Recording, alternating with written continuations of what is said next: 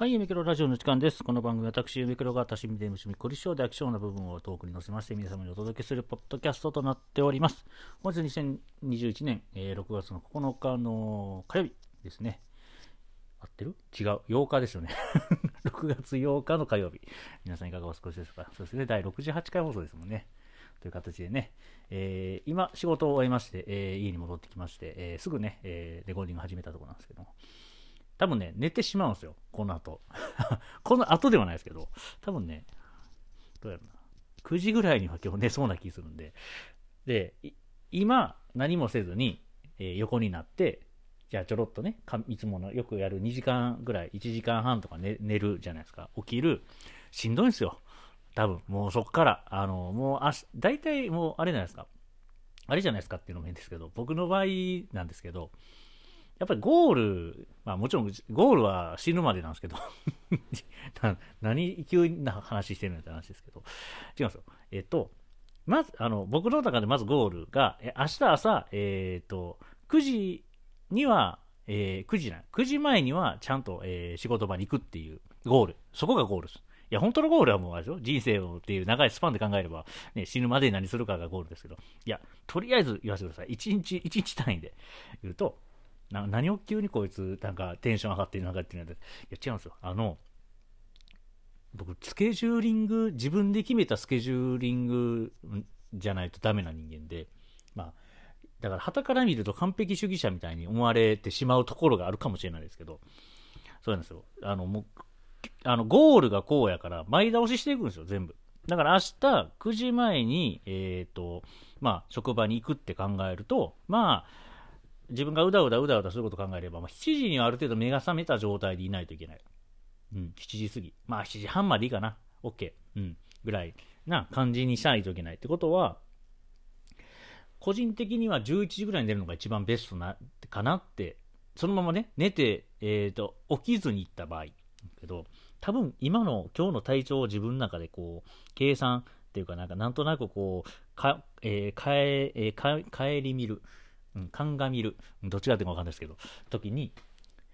多分行って起きるんですよ、多分日付変わるぐらいに、うん、って考えたらだいぶ前倒しで寝とかないと、多分あ起きてしまったな、また寝ても寝れんなっていうパターンになるっていう、このね、保険ですよ、保険。って考えた時に、いや、夜くじぐらいにいっかいね、寝る体勢に入っときたいなってなった時に、ってなるとくじに起きちゃダメなんですよ。くじに起きたら、まあやってること一緒ですよ、その日付変わる時に起きるのかくじに起きるかの差なんてなんですけど、この生活実は昨日やってて、その や, やってるっていうか、まあ、えー、あ、そうか、昨日の話知らないですよね。昨日休みの時に結局、えっとお昼間からお酒飲んで、でえーと、そのまま寝て、夕方起きるっていう、夕方っていうか、もうほぼ夜、ほぼ夜でしたね、しちじとかに起きるっていうことをやってるので、これをこう若干ずれてはいますけど、時間、これを多分繰り返そう、習慣ついちゃうんですよね、それが。ってことはもう、確実にしちじ、はちじにいっかい、ベッドの中に入らないと、ダメな体になるっていう。だからそれを避けるために、あえて今日は、もうすでにめ、なんかもう眠たいんですけど、まあ、それ眠たいわな、昨日、ね、お昼過ぎにいっかい寝てるんで。うん、まあ、さんじかんよじかんぐらいですけどっていうね、っていうお話だったんですけど、うん、だから、えー、最初の話に戻りますと、えー、と仕事終わっていてすぐ、えー、レコーディング始めたっていうお話なんです。でもそんな話別にオープニングしたいわけじゃなくて、えー、といや、このポッドキャストのこといろいろ考えてて、えー、だいたいいつもこうね、この前ってかここ何回かってそのトークテーマがあんまり決まってないまままた、えー、ポッドキャスト始めて、で、なんか、なんとなーく話して、ね、えー、みたいな、ね、すいませんでした、みたいなね、海外続いておりましたところ、なんかね、それまた全、ね、さっきと全然違う話なんですけど、あのー、まあ、違う話、まあ、違う話ですね。ですけど、朝、シャワー浴びて、浴びるんですけど、僕、朝シャワー浴びてるとき、その、まあ、仕事場行く前ですよね、時に、いろんなこと考えてるんですよね。うん、でそこのテトークテーマをすぐ持ってこれたら、多分ある程度のそのなんですかね、ポッドキャストのこの本題っていういつもやってるところがそれなりの話できるんじゃないかななんて思ったんですよ。今朝ですけど。うん、ってことはポッドキャスト始める前に一回シャワー浴びたらいいんじゃないかっていうのを今ふと思っったんですよね、うん、じゃあなんでシャワー浴びずにやってんのって話ですけど、うん、そこですよね何やねんそこですよねって話ですけど、まあまあそんな感じでね、えー、ちょっとポッドキャストの改善点っていうのを自分の中である程度ね、その改善あ改善点っていうか改善の仕方っていうんですかね、方法の方をなんか若干思いついたので、うん、なんかね、うん、なんかあのうまいことろくがつの半ばぐらいから変わってきたらななんて、えー、思ってるところで、えー、今日の本題はいよいあのねろくがつぶんの漫画がねとうとう届きましたので、えー、そのお話を、えー、させていただきたいなと思います。はい、というわけでね、本日の本題は、えー、ろくがつぶんの、えー、ゆめくろ的、えー、なんですかね、おす、おすすめ漫画じゃないですけど、なん、なんですかね、毎月まあその漫画をねあの 買, 買いましょうっていう回の、えー、とろくがつぶんですねを買ったので、それを、えー、ちょっとねご紹介したいなという感じでございます。まあね、この後ツイッターに載せようかななんて思ってますけど、今回買ったタイトルは全部でいち、に、さん、よん、ご、ろく、なな、はちタイトルですね。うん、まあいっさつしかない、えー、本とかもある、あの、ね、読み切りといいますかの本もあるので、まあ、えー、それを、えー、除くと、えー、いち、に、さん、よん、ご、ろくタイトルだから、前に比べるとちょっといち、に、さん、よん、ご、ろく、なな、前ななタイトル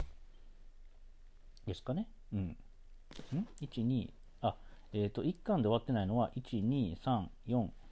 ご、あ、ろくタイトルか。ですね。まあまあ、って感じで。で、もちろん、えっとね、完結してるのもあります。が、えー、今、えー、続刊中のもあります。という感じで。なんかね、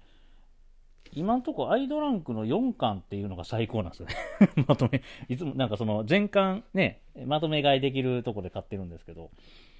今回はね、えー、さんかんのが、えー、まあちょっと長々とね喋っててもあれなんで、もう早速いきましょうか。読み切りはえっとちょっとね、今回ビールの漫画をにさつ買いました。ひとつがビールの時間というね、えー、なんていうんですかね、むつきむつきかきみつ先生にかなあ違うろくがつ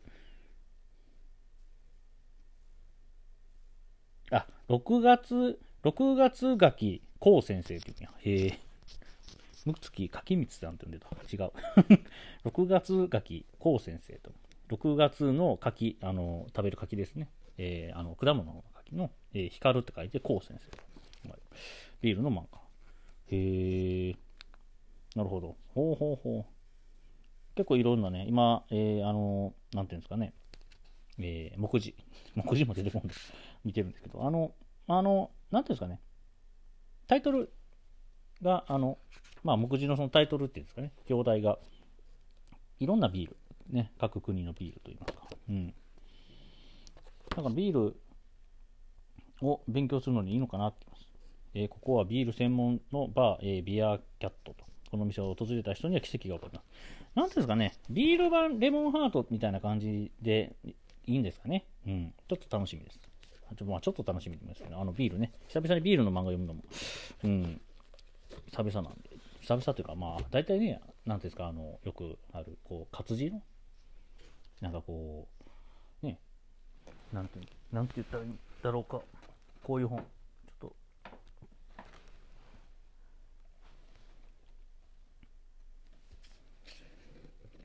あ、幻冬舎新書みたいな、ね、今、今ちらっとこ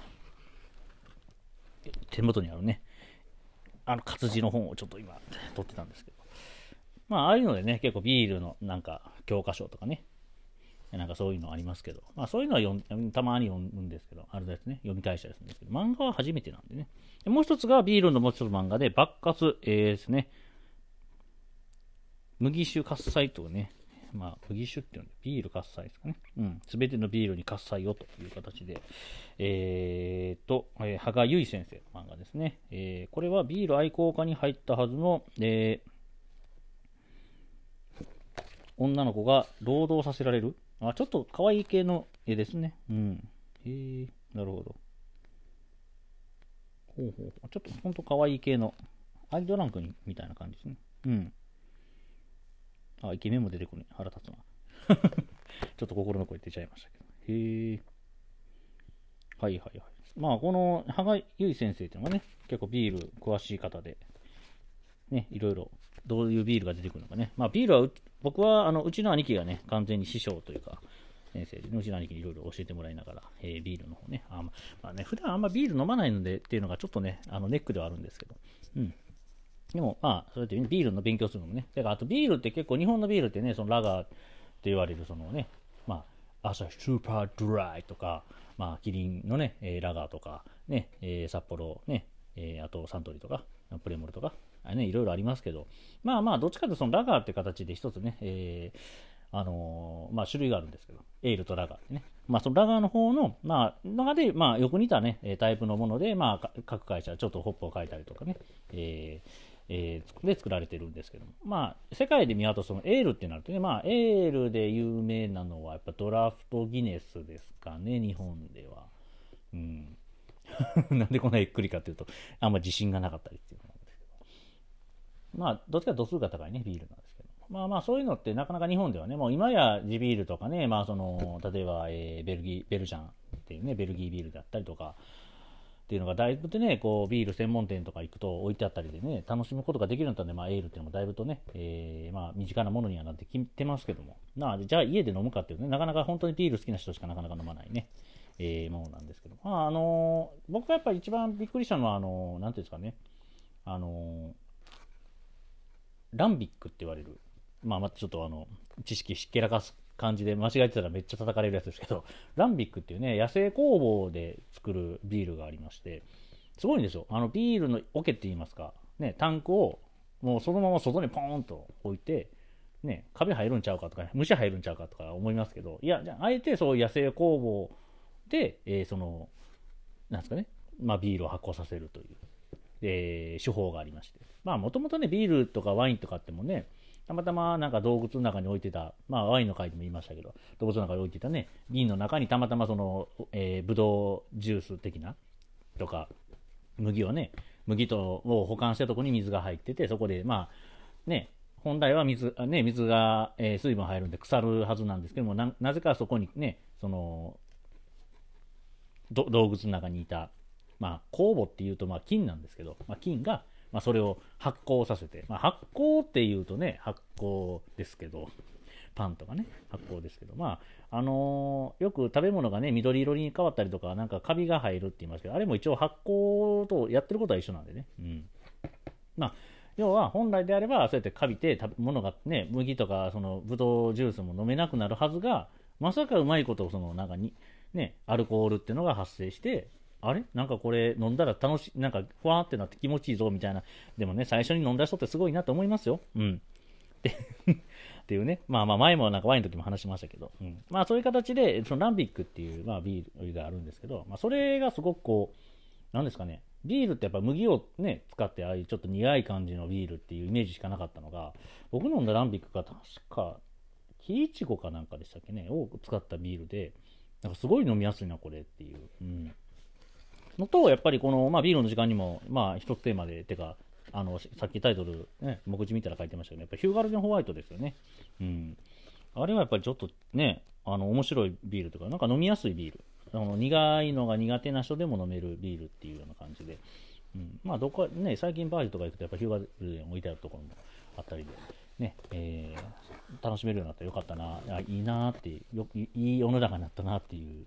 感じが僕のビールの知識でございました。はい。まあ、そういう感じのことがね、えー、まあ、これは僕の兄貴のね、いろいろ受け売りで覚えたないあの知識ですけど、まあ、こういうの漫画でね、ビールの、今回買ったビールの時間とか、爆発でね、えー、勉強していくと、またビールのこと詳しくなる。でね、詳しくなると、またいろんなビール飲みたくなるってね、で、いろんなね、その世界のビール置いてあるお店なんて、結構最近身近になってきましたから、そういうとこ行かれてね、いろんなビール飲むというのがいいんじゃないかなという感じでございます。まあ、おまたお酒つながりですね、もう一つ、あのー、シャンパーニュっていうね、えー、漫画、うんえー、これは、えー、そう、城荒木先生とね、えー、長友健二先生っていうね、あのー、まあ、城荒木先生っていうと、まあ、有名なあの神の雫であったりね、あと、バーテンダーっていうね、えー、漫画の、えー、監修、原作されてるんですけど、まあ、この長友健二先生とは、えーと、そのバーテンダー。っていうね、漫画もうバーテンダーもいろんな種類のね、なんか東京とかパリとかなんかいろんなね、あのー、まあ、スピンオフなんか分かんないんですけど、バンダナゴ最初の方に出たんですけどね、途中からちょっとこう何巻まで買ったか分からないあるある、漫画次 何, 何巻買っていいか分からなくなるあるあるで買わなくなって、で知らない間にね、うん、いろいろ出ててちょっと追いついてもないんですけど、まあその、えー、とバーテンダーコンビがお届けする、えー、シャンパンの魅力が詰まった漫画ということでね、まあ、にかんで読み切りというところでちょっとね今回買ったんですけども、えー、主人公の、えー、俊介君は、えー、大学で西欧、西欧史、えーでまあ、西ヨーロッパの歴史ですね、教える、えー、非常勤の先生おで、なるほど、六本木のトップキャバ嬢でもある、えー、学生の、えー、崎山エマから、えー、シャンパーニュを巡る客とのトラブルの解決を頼まれると。シャンパーニュに異常に詳しいエマの友人リンの導きで次第にその奥深い世界を知っていく、えー、俊介くんだったがというお話だそうで、なかなかシャンパンをテーマにした漫画ってね難しいイメージ、まあもちろんシャンパンってワインの一部、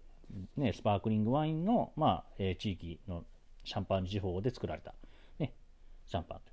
まあよくねドンペリとかですか、えー、ブーブとかっていう名前でね、まあどっちかというと日本でいうとなんかこうね、えーまあ、クラブといいますかキャバクラホストクラブみたいなところでねわーっと飲まれるね、なんかこうお高いお酒のイメージですけども、いややっぱりこう何ですかね、えー、ねうん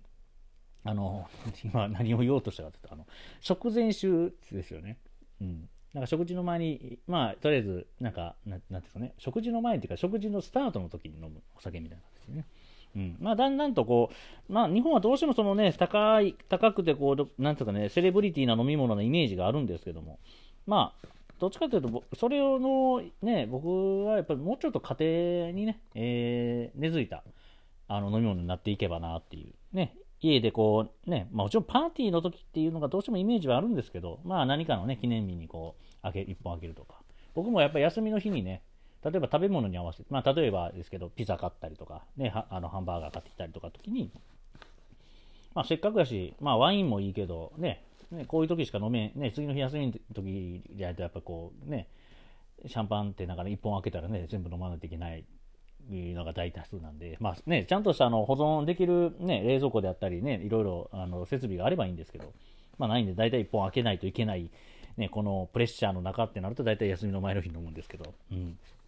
ここはどっちかとシャンパンもね もうそのもちろんシャンパンってなると高いですよ、やっぱりこう な, なんですかね魚沼産コシヒカリ的な感じです。別に魚沼さんじゃなくてもいいコシヒカリとかうまいとこいっぱいあるわってもちろんありますよ、いろいろねなんちゃらさんコシヒカリはある、まあ世間一般の方に分かりやすい例えで言うと魚沼さんコシヒカリみたいなすいませんね分かりやすい例えですから、うん、あの北陸 に,、ね、に住んでるんでいろいろあるんですよ、まあ、コシヒカリに関してはあの、ね、富山であったりあの福井であったりというところでいろいろあるんで あ, のあえてそこをちょっと組んでの今話しましたけど、なのでねうんまあ、大間産マグロみたいな感じですよちょっとコシヒカリはねあのいろいろあるんで、いやマグロもいろいろあるやろって言われそうですけど、まあそんな感じで、まあ、シャンパンってねそのスパークリングワインの中でもそのフランスのシャンパン地方で作られたものに関してあのつけられた、えー、まあなんですかね限定品みたいな感じなんでね、まあうんなんですけど、もっとね、えー、まあシャンパンじゃなくてもねスパークリングワインっていうものは世界にいろいろあるわけで、ね、今じゃ日本酒もね発泡日本酒なんてもできましたしね、うんねあのー、もちろんそのいろいろねドラッグストアとか、ね、スーパー行けば行っても全然ね、あのー、せんえん切るようなシャンパン、まあシャンパンっていうのはスパークリングワインシャンパンじゃないスパークリングワインとか置いてますしね、あのー、ちゃんとしたねリカーショップに行けば、あのー、もっとね、えー、選びたい放題のね、うん、感じで、だからなんかねすごく高級なイメージありますけど、あのー、もっと、あのー、家に、ね、家というかもっと気軽に飲めるお酒としてね認知されるようになったらいいなっていうのが私の中での、あのー、スパークリングワインに対しての思いですかね。カバとかね、カバってあのスペインの、えー、スパークリングワインなんですけど、うんっていう、まあちょっと、ちょっと、あの、ね、えー、脱線しましたけど。でも、この漫画ね、そのまま安心の、えー、バーテンダーコンビなんでね、そのバーテンダーって漫画書かれてる、要は、上楽先生と、えーと、長友健先生のね、なんで、ちょっとこれは期待してます。グランドジャンプね。で、あと、えーえー、さんタイトルですね。あ、よんタイトルか。ですね。えーと、これ、これ読みたかったよね。これちょっとでもね、あの多分男もんじゃないと思います。女性が読むような、多分読む、読む用の、読むとか、女性の読む雑誌社のね、漫画だと思うんですけど。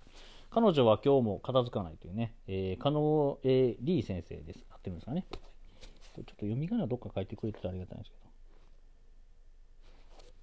けど。はい。多分そうです。加納リー先生でいいと思います。あ、リエです。あ、すいません。加納リエ先生でした。すいません。はい。ね。えー、などんな漫画と言いますか。えっ、ー、と、よまあ、これ、なんやろな。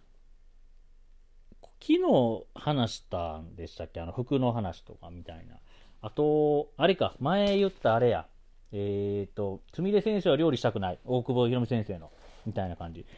外から見たら完璧な人なんですけど、部屋が汚いっていう、いう、えー、主人公の、えー、たわ、えー、田原さんですね。うん。やりがいのある仕事、えー、社内の評判も上々と。えー、付き合って半年のかん、えー、半年のかん恋人とも、えー、順調と、私的女子として憧れられる田原愛菜の、えー、目下の悩みは、えー、部屋を片付けられないことと。一方、机の上はいつも綺麗で他人の評価気にしない、うん、何しぎっちり定位置で上がる帰る男深川さんと、自分とは正反対で、えー、何かと感じの悪い彼がムカつく反面どこかでも羨ましいと思っていて、部屋が片付かず彼氏との約束を破ってしまった最悪のクリスマス。落ち込むアイナを、えー、深川さんは自分の部屋に招き入れる。あ、ちょっとちょっとあダメじゃない？彼氏おるんやろ？ちょっとなんかいきなりなんか突っ込みたくなったんですけど。でもまあ片付けのね、えー、まあ片付けというとあのお物は消毒しますでしたっけ？えー、っと小学館のねあの。小学館の何でしたっけ、あのアプリのやつ、えー、今ちょっと思い出せないんで、まあそれを置いといて、あ、えー、サンデーウェブリー、うん、で連載されてた漫画は、えーと、主人公のお姉さんが超綺麗好きかなんかで、えー、掃除の仕方を教えてくれるっていう漫画でしたっけ。でもただ超ド S かなんかかなんかですよね。あれも読み、読みたいなと思ってまだ全然読めてないんですけど、まあ、それに近いようなあの片付け漫画です。まあグルメ漫画とちょっとね、いつもと違う感じですけど、ただね、私も片付けられない男なんで、まあちょっとね、参考にさせて、あ、参考にしたいなというところも含めて、ちょっとね、買ってみました。はい。そして、これね、すごい、もうい、だいいちわですごくちょっとね、まあ、感動した、感動したり、うるっときたわけじゃないですけど、なんかね、こういうの好きなんですよ。えっとね、安田博之先生の寿司ガールっていう、これ、え、安田博之先生って何やったかな、千尋さんとかか、確か書かれてる先生かな。そう、千尋さんもね、途中まで読んでて、まだ全部読んでないんですよね。あと、しょむに、あ、しょむにか、多分確か。安田博之先生でね。うん、確かしょむにやった気がする。そうそう。を書かれてた先生の書かれてる寿司ガールっていうね、漫画で。まあ、お寿司屋さん、回転寿司に出てくるお寿司が、なぜかなんかこう、家に来るんですけど、まあそこをちょっとあの、なんでって言われても、あ、そ、そこはちょっと置いといてくださいね。うん、あの、来るんですけど、で、そこで、その、寿司ガールですよね、が、えー、その、人の生き様を見ていくんですよね。うん。まあ、だいいちわだけ言っちゃうと、えー、っと、まあ、なんすかね、ちょっとこう、夜のお商売されてるお姉さんが、えー、っと、回転寿司酔っ払っていって、小裸なんかの女の子を連れて帰るんですけど、まあ、なんで連れて帰ったんっていうのはちょっとこれは置いといてまたね僕もその辺ちょっと分かってないで、えー、そのまあ話し相手になるわけなんですね。その夜のお商売されてで、まあいろんなお商売されてて、でまあなんか女王様とかなんかやってるんですけど、でまあなんかそのね、どうなんですか、同棲してるね、男の人には裏切られみたいなこともあったりとか、喧嘩したりとかね、まあいろいろあるんですけど、まあ最終的に、まああのまあ、体壊してで、結局誰にもね、えー、見と、見取られないままあの、ね、まあ、あの死んでしまうんですけど、まあ、そこまでの、だからそこで初めてその、ね、そのまあ、主人公といいますその、ね、えー、小肌の女の子を持って帰った女の人が人生、自分の人生を振り返ってで、こうちょっとこういうちょっとね、いい話かどうかはまあ人それぞれなんであれですけど、まあちょっとこうね、あ、私ってこう、ね、なんかこんなことをねいろいろしてきたけど、結局ねみたいな感じの話、まあ、これって結構ね千尋さんがそうなんですよね。あの、まあ、千尋さんって漫画知らない人はそうなんですけど、だからその千尋さんをめちゃハマりした私として、あのこの寿司ガールのこの展開がすごく好きで、えー、買っちゃいました。はい、まあ一応食べ物漫画でいいですかね、寿司なんでっていうねなんですけど、これこの安田博之先生、まあショムニは有名ですよね。確か、確かショムニやったはず、うん、間違えてたら明日訂正します。はいですけど、あのー、なんかこう女性がね主人公とか で, で女性のなんか気持ちを代弁してるように見ながら、実はこうもう男女関係なくみたいなね、なんかすごく心にあのー、こうなんですかね、刺さるというか、スッとこうなんか風がスッと流れるような感じの、まあ、清涼感かどうかはまあ別として、うん、っていう漫画です。寿司ガール。これもね 3, さんかんで、えー、完結するんですけど、全部買いましたよ。これちょっと楽しみ、うん、そして、えーねえー、ツイッターでも書いてましたけど、とうとう買いました、えー、ごぜんさんじの無法地帯ですね、ネム陽子先生の、うん、あれね、ちょっと待ってちょっとだけ調べさせてください。ちょっとちょっと不安になってきたんで、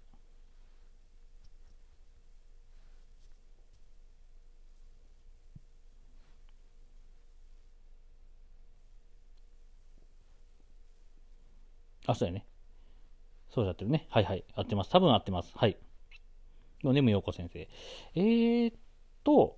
そう。これがデビュー作というか、あのー、なんですかね。えー、単行、連載はこれが初めてなんですよね。ねむようこ先生ね。うん。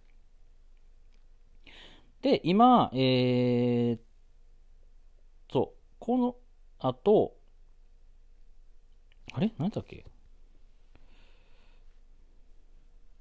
そう、ちょっと待ってくださいね。ちょっと待ってくださいね。うん。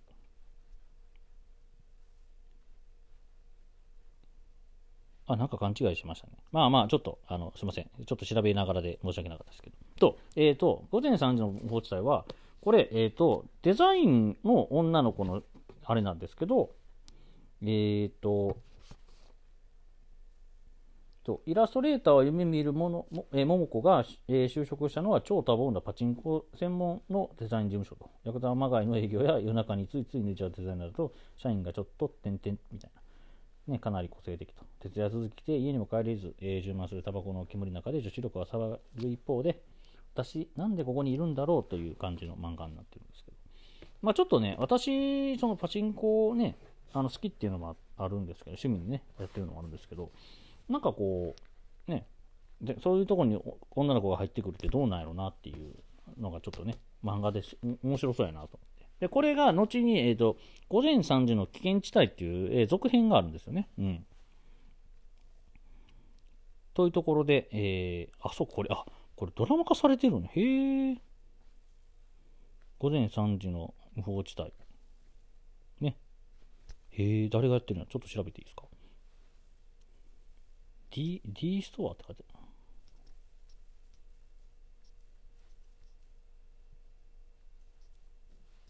はい。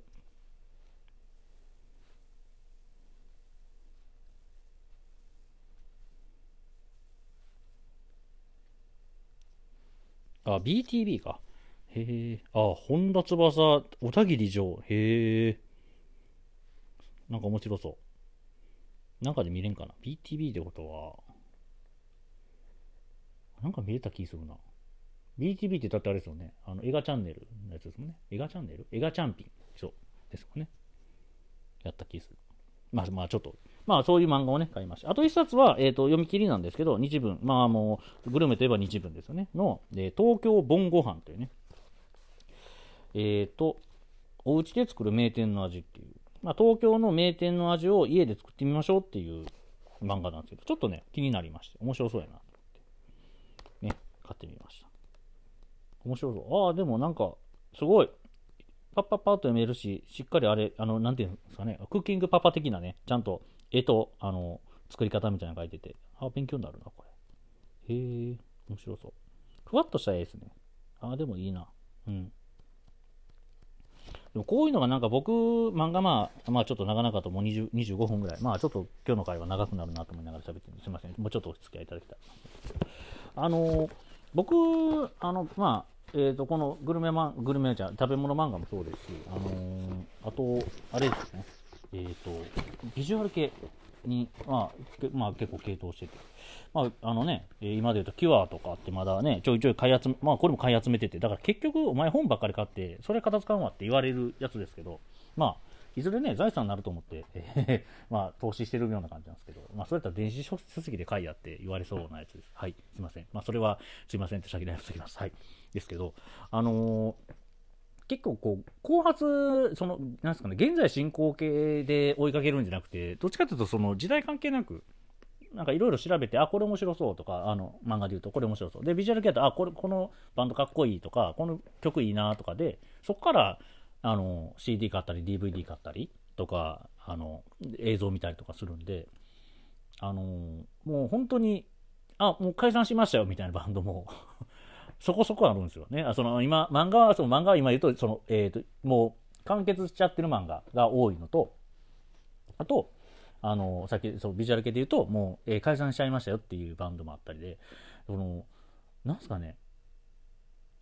例えとして絶対合ってないと思いますけど、あえて例えますけど、なんかこうつわものどもがイメラートじゃないですけど、なんかまあ、はい、なんですかね、廃廃墟っていう言い方は失礼ですね、遺跡みたいなを見て、おお、あ、ここにこういうのがこうね、こうどなんかこういう人らが多分生活してないんやろうなとかっていうのを見るのが楽しくなってきて、だから結局これ基地好きなんやろうなっていうところに繋がってくるのかなとは思うんですけど、なんかね、うん。それ絶対現在進行形のが楽しいやんって絶対いつか誰かに言われると思うんですよ。なんで今のバン、ね、バンド追っかけんの、今の漫画追っかけんの、てか調べてね、てか雑誌読んだりとかせんのって言われ、あ、雑誌で漫画雑誌ですね、読まへんのって言われそうですけど、なんすかね、なんかそういうところをなんか調べてなんか見るのが好きなんでしょうね。うん。好きなんでしょうねとかしか言えないんですけど、ねえ、うん。でもまあまあ今回も、でもこれ、えこれがごがつぶん、まあ、まあちょっとあの段ボール並んでて、これがごがつぶんで、今これがろくがつぶん、いやこれさすがににかげつにいっかいぐらいにしとかんと多分一生本棚足らんぞ。まあまあね、別に誰かにあげたりとかすりゃいい話です。いやでもな、持っときたいな、漫画って持っときたいんですよね。だからけでもね、賢い人は結局読みたくなったらまた買えいいやんっていうね、うん、それの方がいいんかな。なんか持って、だからジョジョとかもね、持っときたいとか言ってちょこちょこ持ってたりとか、うん、売っちゃえばね手っ取り早いんですけどねまあまあね、なんかそういうとなんかちょっと悲しくなるんで、まあそんな感じで、えー、ちょっとすいません、なんか話がどんどんどんどん脱線しますけど、まあ、今回はね、えー、ビールの時間爆発。あ、そう、あとそう、パパと親父のうち飲みも買った。そう、これ言うの忘れてた。そう、結局買いました。これ現在進行形なんでね、うん、パパと親父のうちご飯は、えー、完結してじゅう何巻あるんでね、これはちょっといつ買おうかなってがん、あの、ちょっと我慢してるんですけど、うちのみの方は買いましたよ。うん。うん、やっぱりね、この漫画は、愛理ちゃん見てるとね、結婚したいなって思いますよね。うん。いや、どっちでもいい。うん。聖一郎でも。もうどっちでも、なんか、このふたりの子供のにたくはもう、あの、ドラクエファイブのフローラかビアンカか選ぶぐらい、いや、あれは、ビアンカが一択やろって言われそうなんで、どっちやろ、あれかな、最初のポケモンのさん体選ぶ感じかな、うん、ぐらい選べん何の話やねん、何漫画のその子供を見て、ああ自分の子供やったらどっちか選べんみたいな気持ち悪って思われないように、あのね、えー、記憶正しく美しくいきたいなというところで、ちょっとね話長くなったんでこの辺でエンディングいきましょうか。はいはい、というわけでね、えー、本日のお話はろくがつにね、えー、まあ毎月いちまんえんぐらい漫画買いましょうっていう話で買った漫画のお話でございました。はい。うん。今回は、まあ前回もそうなんですけど、前回また実際、あれですもんね、うん、日曜日の背徳飯と、ああ、そうか、研究棟の真夜中ご飯もそうや。で、夜のお姉さんは食べることばかり考えてるも読んでない。で、また別で買ったね。おやすみカラスまた来てでもまだにかんがシールドついたまま。あ、これまた別にあの本屋さんで買ったんですけど、シールドついたままで開けてない。意外と読んでないな。いやでもね、いちまんえんぶん買うとポイントがね、確か違うんですよ。ポイント倍率が。だからいちまんえんっていうのを一つ目安にして買ってるんですけど、今確かね、さんぜんえんぶんぐらいポイント貯まったんで、またさんぜんえんぶんタダでね、えー、漫画買える感じなんでね。まあ、それそれをまあそうやってねポイントちゃんと貯めてあのいっぱい漫画買いましょうっていうことも兼ねてのね、えーまあ、まとめ買いも含めてですけど、うん、あで今回は、えー、ビールの時間爆発、えー、パパと親父のおうちのみ、えー、シャンパーニュ、東京盆ご飯、えー、寿司ガール、えー、午前さんじの無法地帯、えー、彼女は今日も片付かないという感じで、うん、やっぱりねあの本屋さんってねあのブラブラしてるの大好きなんですけど、あの雑誌から、ね、本から、ね、活字の本から漫画からねいろいろと見てるの楽しいんですけど、やっぱりねやっぱ今のご時世やっぱり漫画漫画屋さんじゃないあの本屋さんもあんまり置いてないんですよね。あの、まあ、もちろん有名な漫画とかは置いてますけど、あんまりそういうメジャーなところ僕読まないんで、あのまあもちろんキングダムとかはねあの読んでますけど、あ鬼滅もね結局最後まで買ってないっていうねクソったれですけどね、そう考えたら、うんですけど、まああのどっちかというとこういうその、ね、食べ物系漫画っていうのにはすごくこだわりあってで探してるんですけど、うん、なかなかね、あのー、まあ、ネットで買うととかその例えばアプリで、僕の場合はアプリでまずタイトル見つけてでチラチラとだいいちわだけ見るか、あのーね、その見れないものに関し、関してはちょっとこう あ, らあのなんですかねあらすじみたいなとこだけ読んでみるとかで、あちょっと気になるなってたらちょっとお気に入り登録しといて、でそれをえーとこの月が変わった時にじゃあ今月は何を買いましょうかって言ってですよで、えー、リストアップしたやつを、まあえー、そのいつも買ってる、ね、サイトに行って調べていって品切れですわじゃあ来月、ね、まただからチャンスある時に買っていこうっていうのでどんどんどんどんあ行っていちまんえん超えたところでやめるっていう買い方してるんで、実は読みたい例えば東京ハラペコラとか、えーとあと何やったかな、ちょっと待ってくださいね調べますね。東京ハラペコラをね今月買おうと思って買えなかった漫画なんですけど、あと何やったかな、えー、っとあ違うフォルダが違うこっちか、えー、っとあカクテルね、このシャンパーニュと同じ城荒木先生のまあまあカクテルってねバーテンダーやんってなんですけど、まあカクテルってまた別の漫画があるんですけど、まあ読めあの変えてないのと、あと何やったかな、うんあそうかでもその辺だいや違う絶対ね変えてないのあるんですよ。何やろ何やったかな何やろ何やろ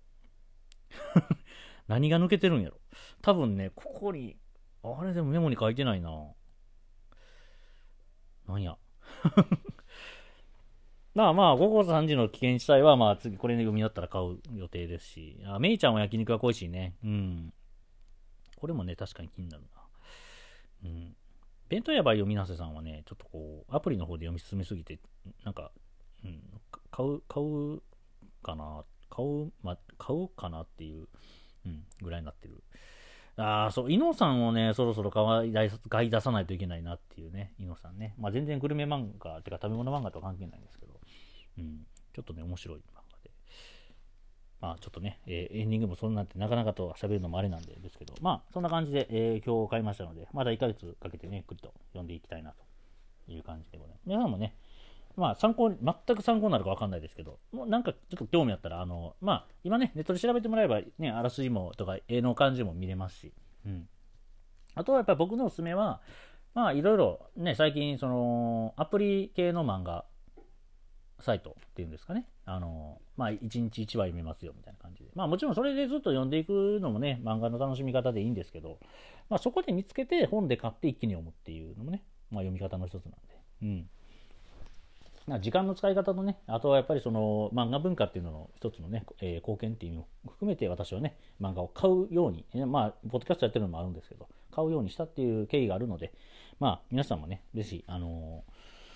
ー、漫画あの興味あったらまあねあのー、私みたいにあのー、本で買うと、えー、のかさばってね結局片付かなくなるんであのー、おすすめしませんけども、あのでもね今は電子書籍っていうのはねもう流行ってますんで、うん、ね、正直便利ですからね。まあ、自分ご自身 の, あのよく使われる、えーまあ、サイトなりね、Amazon とかにもね、Kindle とかありますし、まあ、そういうので含め、そういうのをね、うまく利用しながら漫画もね、買って、えーね、しっかりと、えー、社会にお金を回しながら、ね、漫画文化をね、より発展していくように、えー、皆さんでね、お金をこう回していきましょうっていうお話を、ね、最後にしまして、えー、本日だいろくじゅうはちかい放送ですね。えー、今回、こちら漫画の回、ろくがつね、えー、購入。大体ね、このぐらいの時期に、まあ、来月かわかんないですけどね、ちょっと。あの、買いたいんですけど、さすがにやばい。片付かない。二の四のロの、二の四のロの歯のじゅう、じゅうに、じゅうよん、じゅうろく、じゅうはち、にじゅう、にじゅうに、にじゅうよん、にじゅうろく、にじゅうはち、さんじゅう、さんじゅうに、さんじゅうよんさつ。まあ、あの、ネットで買ったやつも除いてですけど、さんじゅうよんさつにかげつ買ってるんでね。うん。ってことはじゅうななさつ、えー、ひゃくななじゅうの、やばい、年間にひゃくさつになりますよね、このままいったら。うん。ダメだ。さすがににひゃくさつ置いてったら本当に片付くとこない。なんならね、もう最終のね、だからいつも考えてるのは、その最終の家、例えば家買いました。で、もうここの家から、で、多分私はね、えー、最後、えー、人生の最後もここで過ごすでしょうっていう状態やったらね、買い集めてってもいいですけど、私絶対この家から出ていくんでね、いずれ。まあまあマンションと言いますか。ね。なんで、いや、今物買うのは本当アホやろって言われるやつです。アホです。すいません。アホでした。はい。もうね、あの、反省は、えー、反省するだけならね、猿でもできるんですけども、うん、反省しかすることがないので、まあ、こんな感じで、えー、でもね、漫画は楽しい。うん。この後もね、えー、ご飯食べながら、漫画見ながらね。そう。確かにね、本読んでると、ね、映像見るよりは、あの、脳がゆっくりこう疲れていって、寝るのね、快眠になる、快眠っていうんですかね、すっきり寝れるのかなっていうのもありますし、うん。つながった、今日のね、オープニングとつながった感じですから、はい。ででも無理やりつなげんでもいいような気を自分でもしたんですけど、まあそんな感じで、えー、本日ねだいろくじゅうはちかい放送、えー、は漫画の回で、えー、いかがだったでしょうか。皆様のねの気になるね漫画、こんな漫画おすすめですよって漫画もね、ぜひあれば、あの私の、えー、とこのゆめくろラジオのね、えー、お便りといいますか、ツイッターの方にね、えー、コメントいただければ、もうぜひね取り上げて、えー、お読みさせていただきたいなと思いますのでね。えー、また、えー、また、えー、ゆめくろラジオね、明日もね、更新してまいりますし、えー、これからもよろしくお願いいたしますという、いつもね、締め、締まらなかったら変な感じになるんですけど、いつも通りです。はい、という感じで、えー、お相手ゆめくろでございました。えー、だいろくじゅうはちかい、えー、明日はだいろくじゅうきゅうかいですね。うん、ろくですけど、うん、言いたかっただけです。すいません。というわけで、また明日もお聞きください。おやすみ。全然お休みの時間じゃないけど、おやすみ。